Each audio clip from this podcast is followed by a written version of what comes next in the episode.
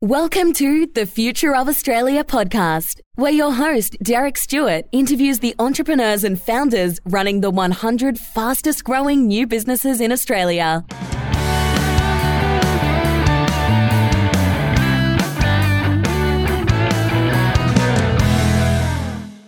On episode 40, I interview Wade Tink, the co founder and general manager of Project Everest Ventures. We discuss his varied life journey between high level sports, studying finance at university, joining the army to learn leadership, investment banking, working in startups, charities, and creating his own social enterprise. We discuss common misconceptions about social entrepreneurship, as well as when charities work best versus when social enterprise does.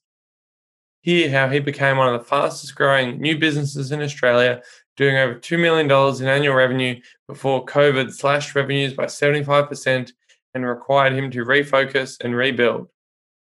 Why he is building a Y Combinator for B Corps and how he sees a future where social enterprises are the norm of the business world and not the exception. If you want to make a positive social impact with the power of enterprise as a university student or as a partner, check out Project Everest Ventures that's P R O J E C T E V R E S T dot V E N T U R E S. So I'm here with Wade Tink, the general manager and co-founder of Project Everest Ventures. Welcome to the podcast, Wade. Thanks for having me, Derek. It's awesome to be here. Appreciate it. That's all right. So, can you tell us what were you doing before you started Project Everest? Um, what did you study? What type of organizations or roles were you in? Um, yeah, so um, bit of a random way to get to such a lefty place of running a social enterprise or you know being involved in this. I actually had a fully uh, experience. I did finance at university. So i was caught up in the investment banking era um, you know when that was the coolest thing since sliced bread. And um, and then I came out of university and I actually went into the military because I wanted to learn leadership and management. I knew I wanted to have my own business one day, and I thought um, leadership and management is going to be something I'm going to need to know and be good at. And I thought, where can I get the most amount of responsibility at the youngest age? And that was the army. And I was always interested in it, and I thought, fuck it, I'm going to do it.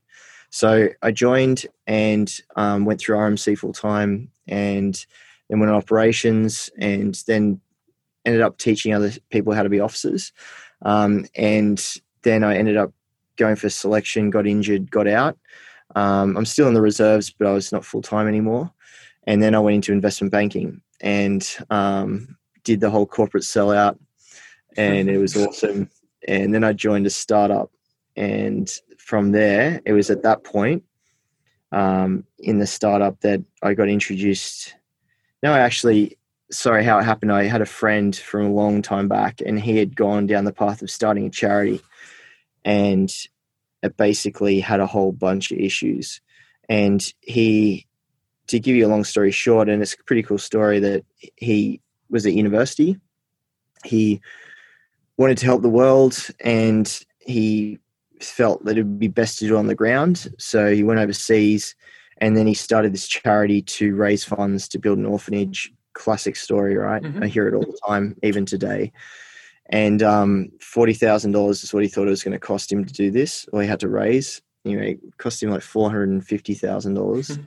Seven years of his life, and it turned out that as soon as he'd finished it, the partners basically locked him out of the orphanage, and he was, you know, it was it could be viewed in very many different ways, but he thought, you know, what the hell, like, you know, this is an existential crisis.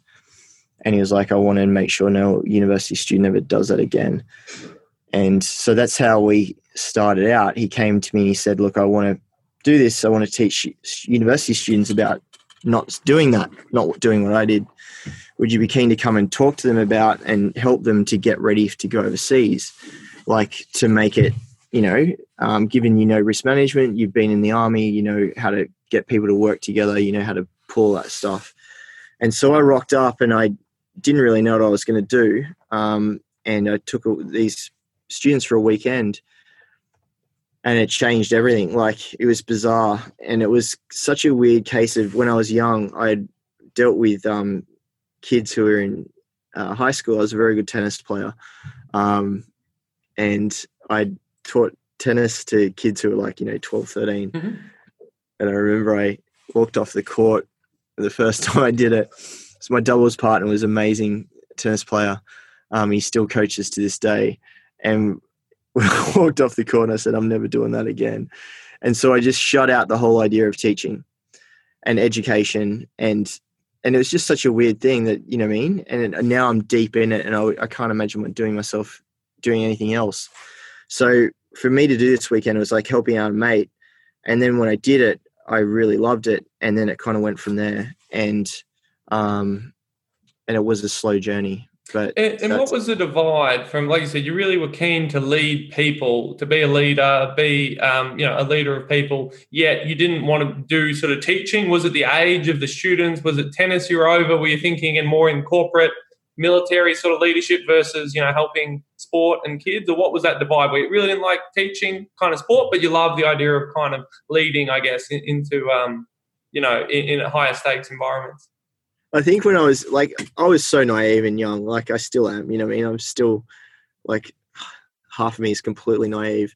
And I think that when I thought of leadership, you know, when you're young, you think of leadership as being like, oh, like, I don't know, shaking hands and kissing babies and being a legend and being all this. And um, anyone who has been a leader and been mm. knows that that's just bullshit. And I think that the army taught me, firstly, about teaching as a concept. Um, and I really loved it in the army. But like I felt that it was always the army culture and the environment that made it that something I liked. Mm. In a mm. sense, when you think about the army, like they have to listen to you, right? So it's kind of like you're at a serious advantage. Um, you're an officer, you've got mm. rank, there's mm. the authoritative situation, and so you know, I mean, they have to they have to partake. And so I always thought, well, that was the advantage that made me actually be able to do it and I never had ever engaged in the concept other than dealing with kids about whether they have a choice to participate. And I think this was the first time that someone had, you know, chosen to be there and they didn't walk away going throwing the racket or throwing, you know, and going that was shit. It was actually the opposite. It was like, holy fuck, that was amazing. And it saved a lot of the other future problems that we had. And so I think that it kind of turned for me as like I really love dealing with youth Mm-hmm. Um, mm-hmm. I really loved um, that we were working for something that meant something, um, and it wasn't just a business kind of environment. And you know, we believe we could change the world, and so that's where it all started. If that makes so, sense. So, so when you were at high school before you decided to study finance, it feels like very different paths. You got sort of athletics, you've got the military, you've got university, you've got finance, you've got charities. Was there were you involved in charities as a teenager? Were you more involved in sport? Were you more interested in direct entry into the army? Like again they feel so sort of separate. How did you sort of pick finance? Or was there one you loved but one everyone else was pressuring you to do? How did you sort of choose the order and choice of what you did? It's it's actually interesting because my um, dad uh, he f- had a failure in business when he was younger. And he um, didn't go back to it like he was very technical and he was a plumber and he was exceptionally good at it. He had his own business there, but then he tried to go into business in another area. It didn't work out and he basically cut it to the side. My uncle was the opposite, his older brother, and he did really well in business. And so when I was younger, I went to my uncle and I said, you know, what do I, what should I do? I want to be like you in a sense.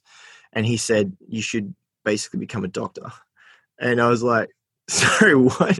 You know, he's like, no, they get paid the most. Um, it's safe, secure income. Um, you know, you should do that. And this is guy who, you know, and I admit this to you, Derek, but um, our family came from Frankston, right? My uh, my uncle went to. you, you're laughing because you know everyone knows Frankston, right? My uh, uncle and my dad went to Frankston High, uh, and I love Frankston, and I'm all for it. And uh, but it's you know even people in Frankston High would say it's probably not the best place to come from. And so he'd built his way all the way up to be quite successful. And so, and him telling me to go be a doctor. So, uh, in year going into year 11, 12, the final years, I chose all chemistry, physics, you know, all the subjects you need to become a doctor. And then, about three months, just past the point where you can't change your subjects, I realized that I wasn't going to be get good at any of them. So, in a sense, flunked my HSC versus what I should have got. And but I knew that I wanted to go into business, and I got into commerce at Sydney Uni. And then when I went there, I only really discovered finance.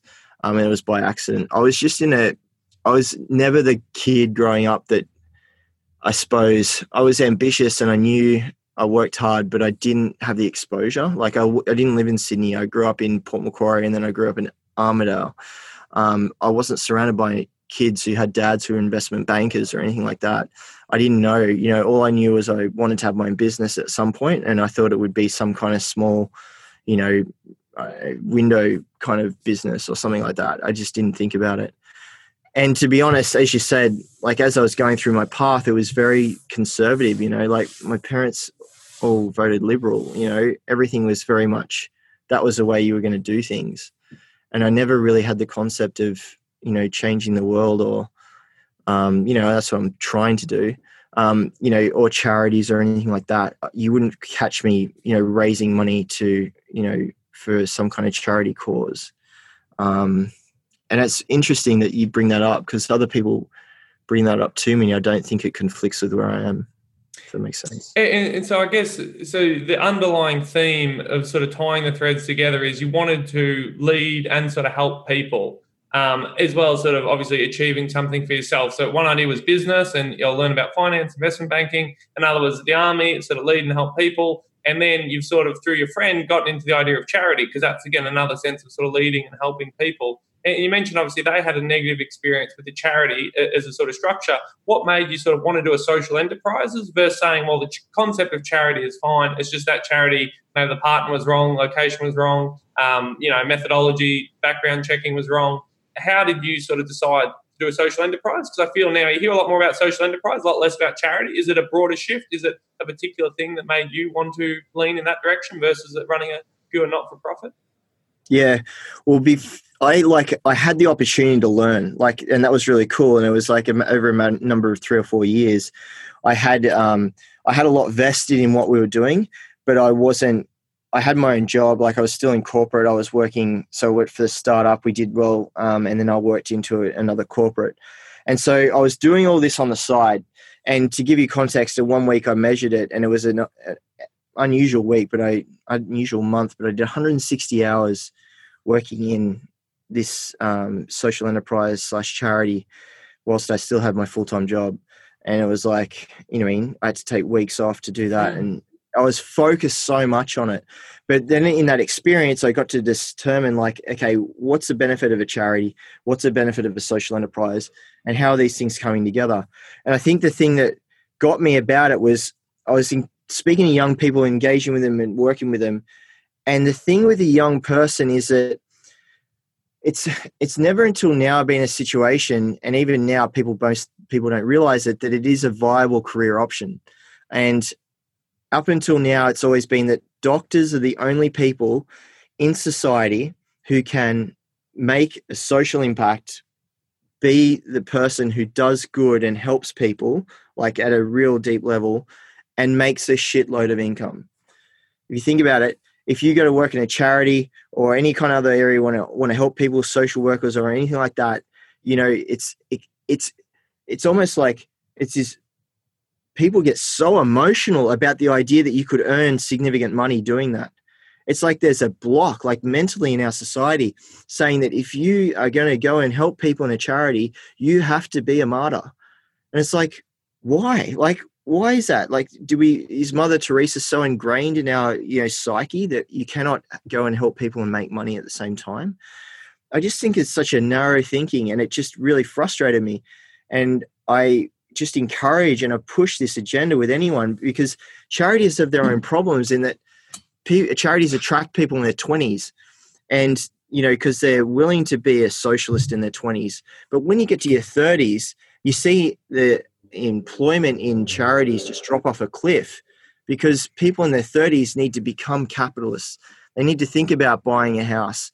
They need to think because they have kids they get married and then they need to put their kids in school and everything like that and so they off they just leave charities in droves and they have to go off and become sensible and have a career it's like no like there's companies out there and this company particularly in south africa sorry not south africa africa it started in rwanda it was founded by a us um, crew and they're called Zipline, and you, you might have heard of them. I know that some of the listeners might have heard of them, but if you haven't, fucking looked them up. They're they're our like you know idol in terms of a company.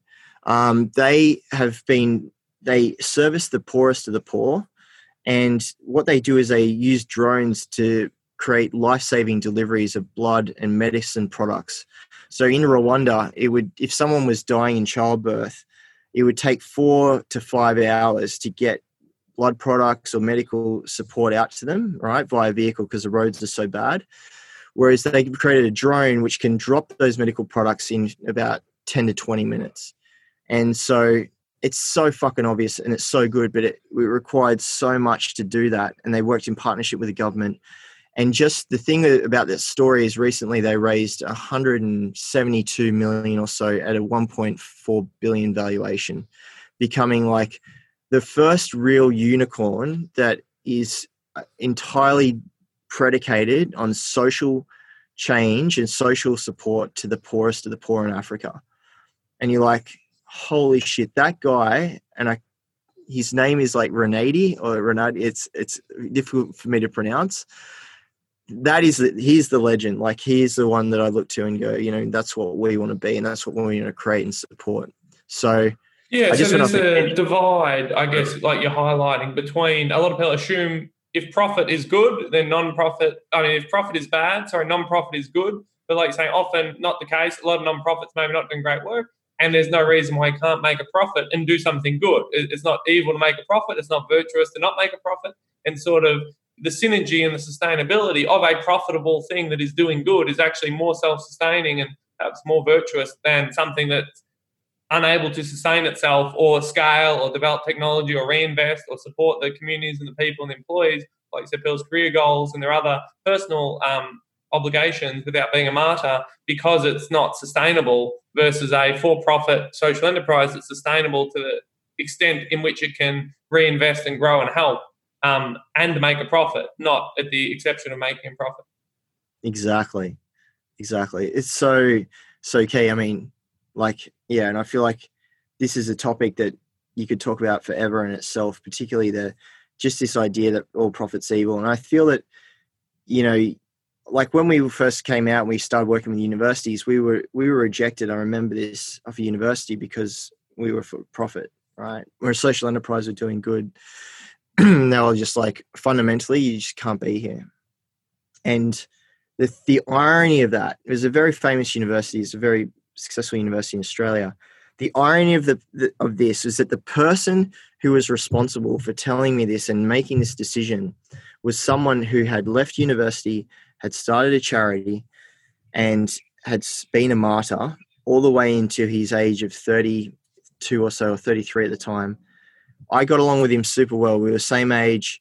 He was in jiu-jitsu and I'm in jiu-jitsu and you know and and yet he could not like you know in terms of rapport he could get not get over the idea that i had started this company with other people and was working to create a social outcome and be for profit and versus his path which had been to you know and he had to leave that charity in other people's hands and move on with his life and accept this job at the university because of the the financial challenge right? And it's just like you know we as a, we need to work and understand what this is and where we're going with this as a collective. And you know thank you orders and you know who gives a crap?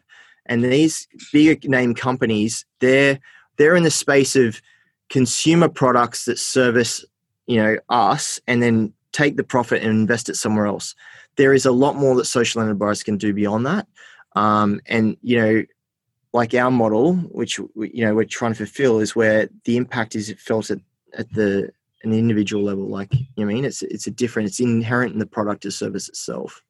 So yeah, I could talk about it for days. I love it. yeah, and so you, have got your co-founder, you've got this idea, you've seen the challenges of the uh, not-for-profit model, you've decided to make a social enterprise, um, and you're keen to make profit so that you can do good, not at the ex- ex- uh, exception of doing good Um, you've obviously had a lot of success, growing 56% last financial year, um, doing over two million in annual revenue, and becoming one of the fastest growing new companies in Australia. Which, like you said, is you know not something people would expect from most social enterprises, but a, a testament to the success of your model. So, what was it like when you sort of hit that rapid growth point? I mean, was there something you changed? Was there an adjustment, a tweak that sort of allowed that success, or was it did it take off fairly quickly right from when you started?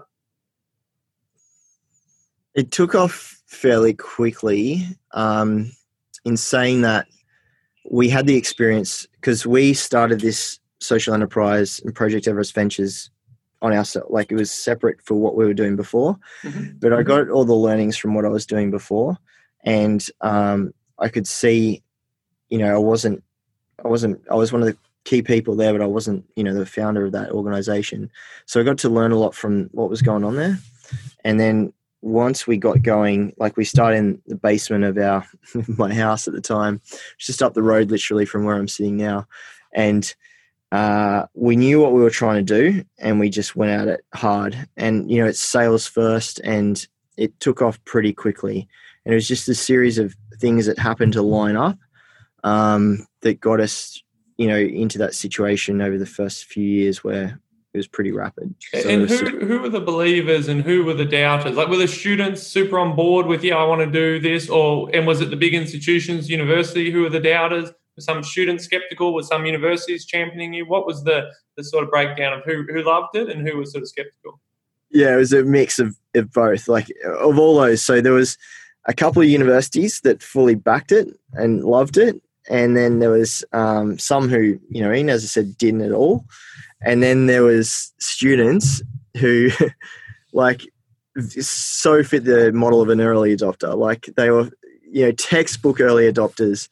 They were just like fuck yes like i need this in my life from the perspective of the younger generation wants social change. They want to be involved. And our mission underneath everything is to, to democratize development right? We want to make it accessible for everyone to be able to contribute to the sustainable development goals and make a difference and so they were like fuck yeah like you know I mean? I'm sitting in my university i'm doing this and i'm not getting it. And i'm just like you know i'm frustrated.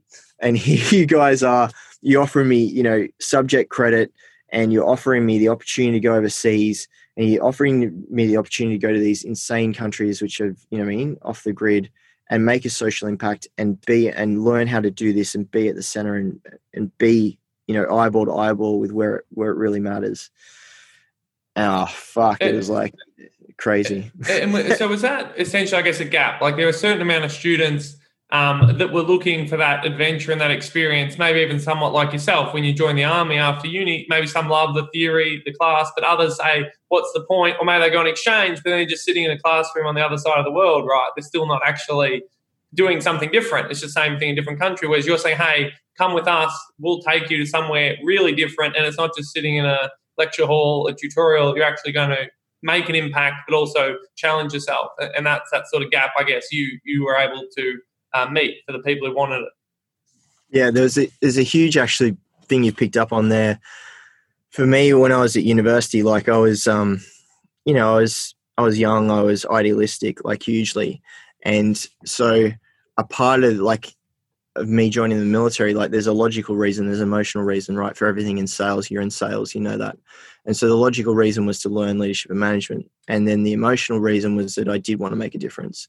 And underlying that, I wanted to be in a situation later in my life where, you know, no one could could have say that I didn't, you know, I didn't put my hand up and do service and be there for my country when I need it because I don't want to ever be sending someone later in my life to war if I wasn't willing to do it when I was growing up, right? And so I believe that by joining the army, I could make that difference and I could be in those environments eyeball to eyeball that really matters because I trust me to make that right decision in that right period of time.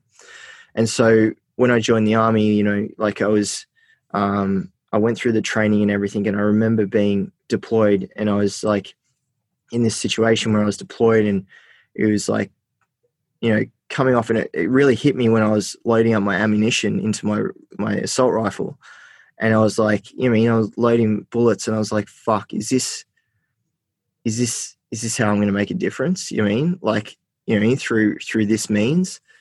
And I, you know, it was a difficult time. It was really challenging, really difficult, and I fucked up a lot, made a lot of mistakes, and I kind of walked away from that experience. And I think that so much of it was a case of, I mean, I didn't have an opportunity like Project Everest when I was at university, and so a whole part of the passion project for me was to make it so that people didn't join the army. Um, and I, you know, I mean, I like I don't discourage people from joining the military, but I, I'm pretty pretty much down that path. Like I do think it's a great thing, but at the same time, there's probably a lot better ways that you can make a positive impact.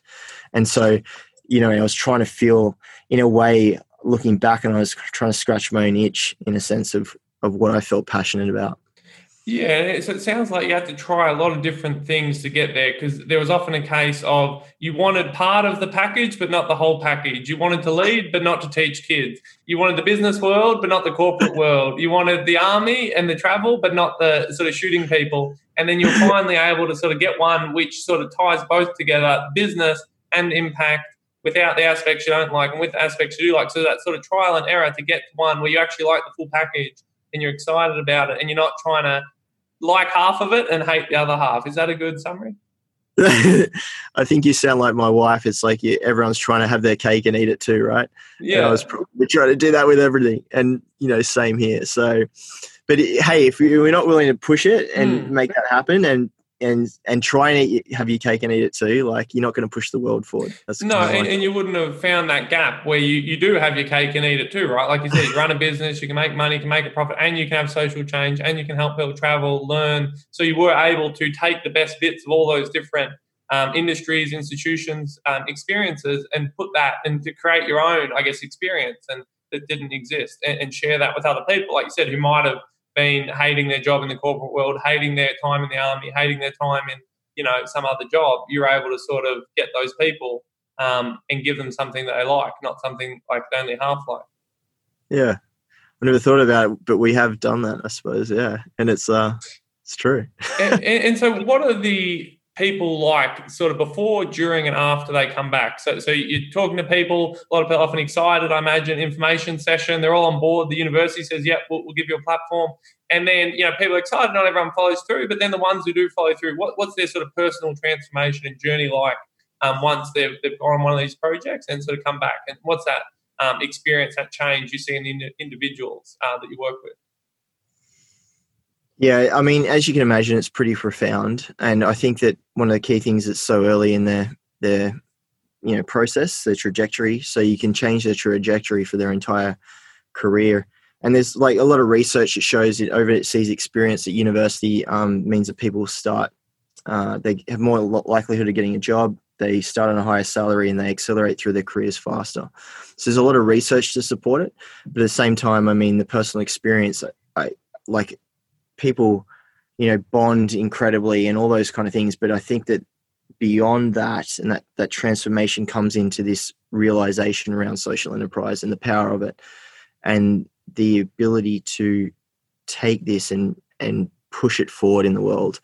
And I just look at it and say, like, you know, there's an element of what we we do in, in the social impact because the social impact is orientated at the communities. That's where we're trying to orientate it to and then there's a huge element of you know just what happens with students. And one of the things that i always keep in mind is if i can you know find and inspire um, you know the next founder of zipline the next elon musk you know i mean? Fuck that wouldn't be a life wasted that's for sure. So yeah i think that's it's pretty profound and that social enterprise model and what they can do in changing their a lot of people change their degrees, change what they're focusing on. They get into business, they get into startups. Um, you know, at least they're a lot open, more open to it as well. So it's been pretty profound. And is there sometimes a case of people go there thinking they're going to get one thing? I'm going to go like yourself. So you think you're getting leadership, maybe you think you're getting international experience, but you come back with sort of something very different than what you may be expected to learn or experience? Yeah, what most people say that they join us to do is to um, get university credit, um, get real life experience, and see it as a stepping stone for their um, the next stage. So it's like, hey, stepping stone to get a corporate internship or a corporate job or something like that. So they're the reasons that people come on board, which they they tell us, and then when they come back, they say the actual value that they got from it was you know that was just a tick in the box. Like those things which was so insignificant versus and it was still there versus the things that they got which is i found a community of people who i can engage with and connect with about things that actually fucking matter which is you know social impact moving the world forward and you know going out and making things happen because you're not the same person just like you're not the same person when you finish a marathon as when you start a marathon right you're not the same person once you've done something like this and when you were when you started um, that community, that connection. The second thing is just the startup stuff and understanding how startups work, how to build a business from scratch, what innovation is, what lean methodology is, design thinking, all that, and how it can be applied to solve problems in very, very different contexts. And then, you know, all these soft skills that they come back with as well, and then that change perception of how small the world is and what I can actually do to make an impact in that. Yeah, and so speaking about social enterprises more broadly, what, what do you see sort of Australian social enterprises doing well? What what sort of gives you a lot of optimism, and, and where are we, you know, maybe lacking behind other markets, other countries, other things that we could do better that sort of you think still needs to improve in that sort of social enterprise space within Australia? Yeah, I think that um, it's interesting where you're sitting, Victorian. This is hands down, like you know, Victoria is doing the best in Australia um, at social enterprise they have, you know, most of the, the market down there. They have, they're the first government to recognize social enterprise in legislation. Um, and they've mandated that 3% of procurement for state organizations has to go through social enterprises, which is a big step. Um, they inaugurated the social traders movement and certification process. So Victoria is doing really well in pushing it forward, and their whole agenda has been job creation. And it is, you know, very like it's researched that job creation is a lot more accessible through social enterprise, which is really good. Queensland is following up, um, and they commenced into it. They got into it in 2019, and they really started to put a roadmap together. COVID's obviously put a put a stop, like a slowdown of things, and I suspect that New South Wales will be the last. Uh, and the reason being is that New South Wales, like I don't know, just rests on its laurels a bit with respect to the fact that we have a lot of the industry, like we have, you know, in investment banking, that whole, we have the major industry in New South Wales. So I feel it's more about big business and making that happen. Um, you know, we don't have to be so niche about what we're doing. So I think that if we could get the states individually to recognize social enterprise like Victoria, just follow Victoria's lead pretty much across all the states in Australia, and then nationally follow that, I think that we're, you know, be a good start. There's the whole wider space of renewables and, you know, climate change. Holy fuck. Like, you know, I mean, you could go on for that for days. And I'm not the, the most, you know, educated across it, but there's no reason that we shouldn't be an energy, renewable energy superpower with the fact of how much sunlight we have, you know, wind opportunities. And we're just still focused on coal and gas and you know I mean? And particularly with the technology advances in hydrogen, we're not there yet, but if we can master the hydrogen, we should be the leaders in it because we've got the most to benefit with solar and hydrogen. We could become energy exporter, you know, globally. Um, so anyway, that's and then versus internationally, I think generally social enterprise we're behind definitely in other other markets like the UK against America, um, we're doing okay. 10% of all the B Corps globally. So the B Corp is the US kind of, you know, start point for social enterprise. 10% of all B Corps globally are from Australia. And when you think about it, we represent only 2% of the global market, yet we re- represent 10% of the B Corps globally. So that's a pretty good sign. So I think that Australian consumers are behind it, like generally. Um, New South Wales and Victoria, particularly their consumers and their population, are very behind social enterprise, renewables, social change. And I think that we've got a promising future. I think that our government just needs to catch up with the people. So, a lot of the big corporates and even the state governments have um, funds for startups, um, for profit businesses. Do they, in some of the states, also have social enterprise grants, funds, investment? like you said, you mentioned procurement, obviously, which helps to support government spending through it. But but do they also have sort of socially enterprise focused funds at the moment? Yeah, so social enterprise focused funds or impact investing is the broader term is growing in prevalence massively. Like it's I mean, if I was to put your money on, you know, working in the finance space, I feel that that's definitely where you'd be looking at. Um, Social Ventures Australia is a group out of um, Sydney. They have, you know, they did the first social enterprise bonds in New South Wales, and that was relating back to prison involvement from memory. So, uh, corrections facilities and rehabilitation rehabilitation of inmates. So, offsetting the um, financial costs of government of keeping people in um, jails and through their rehabilitation versus accelerating that process, kind of like what we've seen in the Netherlands, where they've basically eliminated their um, prison population to zero. So there is the the strictest kind of stuff like the, what Social Ventures does, and there's other you know organisations in Australia, Small Giants, which comes out of the Liberman family in Victoria, um, is investing heavily in startups, um, in social enterprise startups. And I think that we're going to see more and more corporates move down that path because, like, the consumers want it, and having a purpose, like the massive transformational purpose, is what um, we kind of orientate around Singularity University.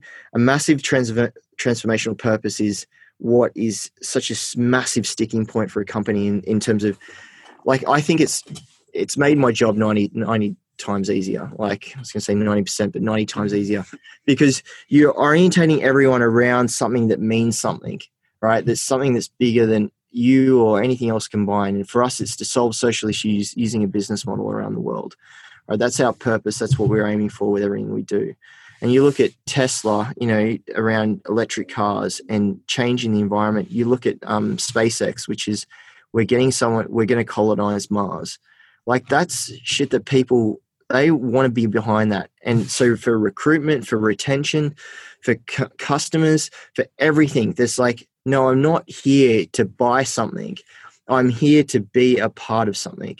And that is game changing. So if corporates and, you know, the way that they're orientating, I think we'll start to move more and more towards that. So, do you see social enterprise as the evolution of the charity not for profit business model? Are they complementary? Are there some things best left to charities? Uh, or is the a more sustainable for profit, like said, like a, what Elon Musk is doing where they're businesses, but they're also solving problems? Is that sort of the future and charities are sort of a legacy model? Or what's your take on the interplay of social enterprise with charity? I reckon charity is definitely there's a part to play. I would never bag it. It's it's such a it's so good for so many reasons, and there's so many things that social enterprise can't do that charity will continue to fill forever. Um, and um, there's um, always going to be a place for it. For instance, disaster relief is the obvious one, right? It's, I mean, I haven't seen it, and I'll probably be proven wrong, but I haven't seen a social enterprise model that solves disaster relief, right? You, you, you can't have, you know, people are in a situation where they're going to die, perish, you know, food shortages, everything. We just need to get that stuff in there right now and we can't fuck around with it. And they're not in a position to pay. We got to just do this right? So there's i think there's always going to be a place for it. Social enterprise is going to be um, i believe in the future it's going to be standard right? So right now it's like seen as the exception. In the future it would be it would be the norm, right? So all businesses will be social enterprises, um, and it would just be competing on how the impact that they can create, the leverage that they can create, and I think that the interplay between the two is going to happen as well.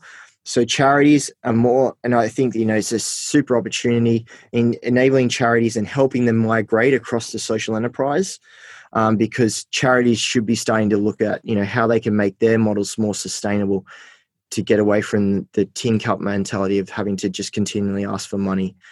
Um, I don't see a lot of social enterprises going to the charity model, mm-hmm. albeit, albeit, we just started our own non-for-profit fund within our organization.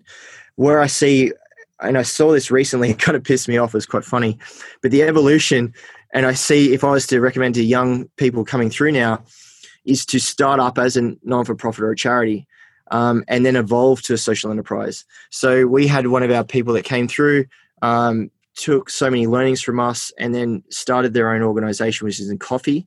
They started as a non for profit and they went out and they got all the access and support networks from being a non for profit. For instance, like if you're a non for profit, you can get access to co working space super cheap. You can get government grants. You can get a lot of help. You can get a lot of input. You know what I mean? It's so much, so much help if you're a non for profit or charity. And then as they've gone over the years, they've just been open and saying we're going to switch to be a for profit social enterprise. And surprisingly, because I just never even conceived that, I just thought that would be disingenuous. But everyone's got on board with it and supported it. And so that's where they're going. Whereas we were always pure play. We're always like, no, we're for profit social enterprise. And so we knock back things because we wouldn't let go of our integrity around that. We're like, no, we've got to prove a point that we can do it like this. And so, but I would encourage anyone to use both models and get to the better outcome because the better outcome of a sustainable social enterprise in the future, I think the ends justifies the means.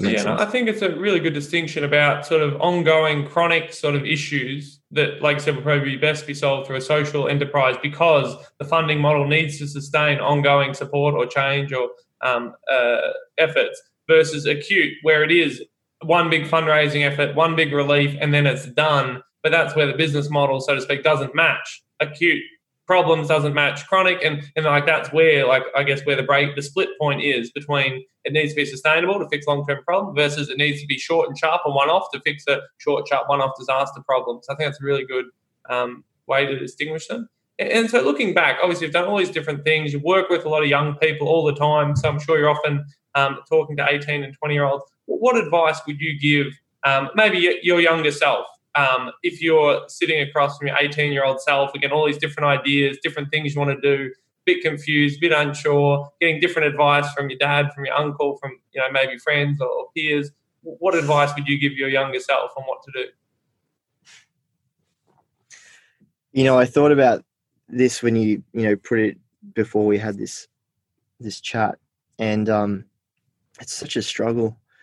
Like, it's uh, now, you'd think, as you said, I, would be used to saying this and, you know, espousing pearls of wisdom to the students that are coming through, but I just don't see myself in that light, right? I, I think that um, in terms of where we're at and where we're going, it's pretty clear to see some of the future intersections of industry, right? We are going to see vertical farming take off. Like Sundrop has in South Australia has proven the model commercially.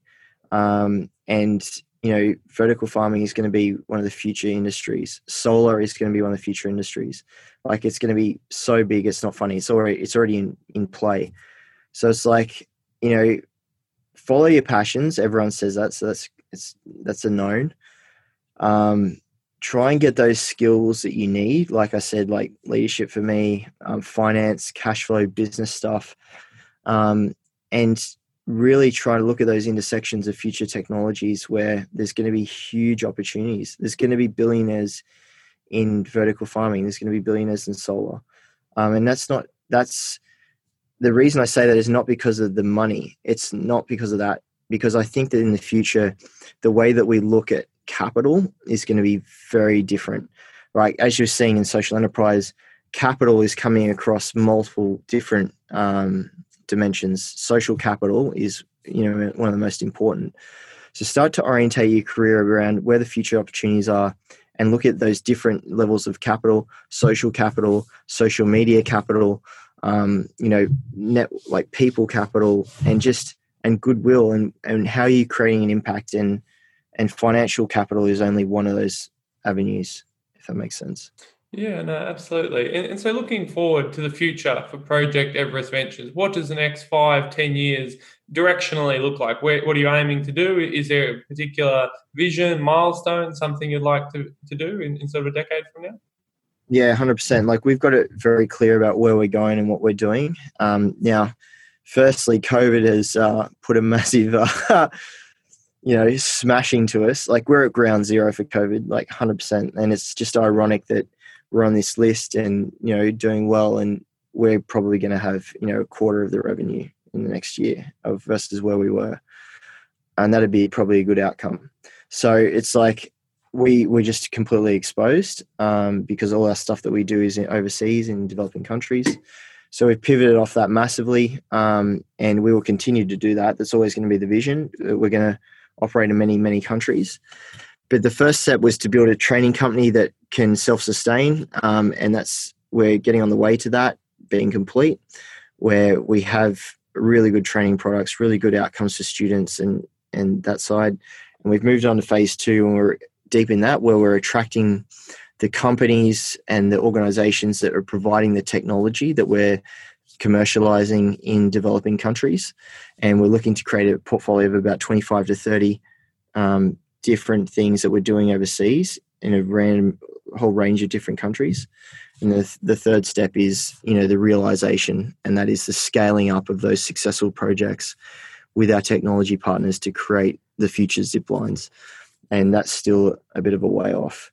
So we um it's to get through COVID and on the other side of it, we will be super strong and to build out these partners. And then we've been moving more into the B Corp space. We're building out a whole product around getting companies who are aspiring to be B Corps, aspiring to move in the social enterprise space, to be able to do that um, and help them to get there. And that's where we're going to next and working with our students to make that happen as well. Yeah, so it sounds like generating some revenue that's not, you know, reliant on, like I said, travel at the moment and, and, doing the training. And then, if I understand correctly, the future is sort of almost like being a Y Combinator for social enterprise. Is that right? Where you're sort of you're seeding, you're recruiting, you're screening, you're, you're encouraging, attracting, and promoting the best uh, future potential leaders of social enterprises or people who might work closely with them, even if not running them, and then also partnering them with the the capital, the commercialization um, that they'll need to, to sort of scale their ideas and build up that your own system of doing that. Is that sort of the, the correct way of understanding it? Yeah, that's 100% correct. 100%. Excellent. And, and, do you have any final words you'd like to leave the audience with? Um, no, like, uh, well, sorry, I'll say, yeah, thank you for having us and put, thank you for putting this together. Um, and you know, making it happening and spreading the stories of what we're doing. I really appreciate it. And it's like, it's, it's such a crazy thing that you know no one else has done this um, but you're out there making it happen. And i just think that kind of looking at this whole conversation it's kind of funny that this didn't happen. This i didn't this happened organically and this didn't mean to happen. But the whole time we talked about social enterprise we talked about social impact we talked about social outcomes we didn't talk about um, the financial side of it. Do you get what i mean? Like mm. i think that you know I mean so many people like that the fast starters list is basically just all about finances and you know I mean? You know what growth you've done and what revenue and all that kind of stuff. And I feel like the entire organic way that this is gone is around social impact.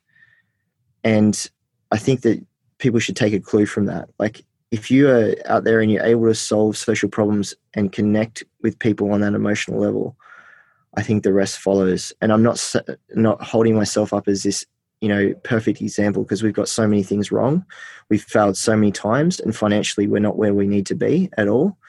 But i think that um, you know beyond that we've been able to overcome so many hurdles because of that purpose and because of where we're going in that social impact. And i just can't say enough to thank the team and the people that have been alongside with us this whole way and the you know, people that founded it with me and our investors and everyone. It's just been so humbling so thank you to all of them. Yeah, and I think the whole COVID experience has made a lot of people have a bit of a wake up call. Maybe they're a frustrated investment banker, maybe they're frustrated something else. But it sounds like the challenge, which obviously been a massive challenge to yourself and your team, has actually reinvigorated your purpose. And like so that kind of proves the difference, right? It hasn't disillusioned you, it hasn't made you cynical, bitter, it hasn't made you want to quit and you know change industries. It sort of made you want to double down and, and be even uh, you know more creative, more inspired, and push harder. Exactly. It's so true. Be braver. Excellent. Great way to finish. Thanks so much, Wade. Thanks so much, Derek. It's awesome. Thank you for listening to the Future of Australia podcast. If you liked the episode, please subscribe and leave a review in iTunes. To learn more about the Future of Australia project, check out futureofaustralia.com. To reach out to Derek directly, you can email derek at futureofaustralia.com. That's D E R E K at futureofaustralia.com.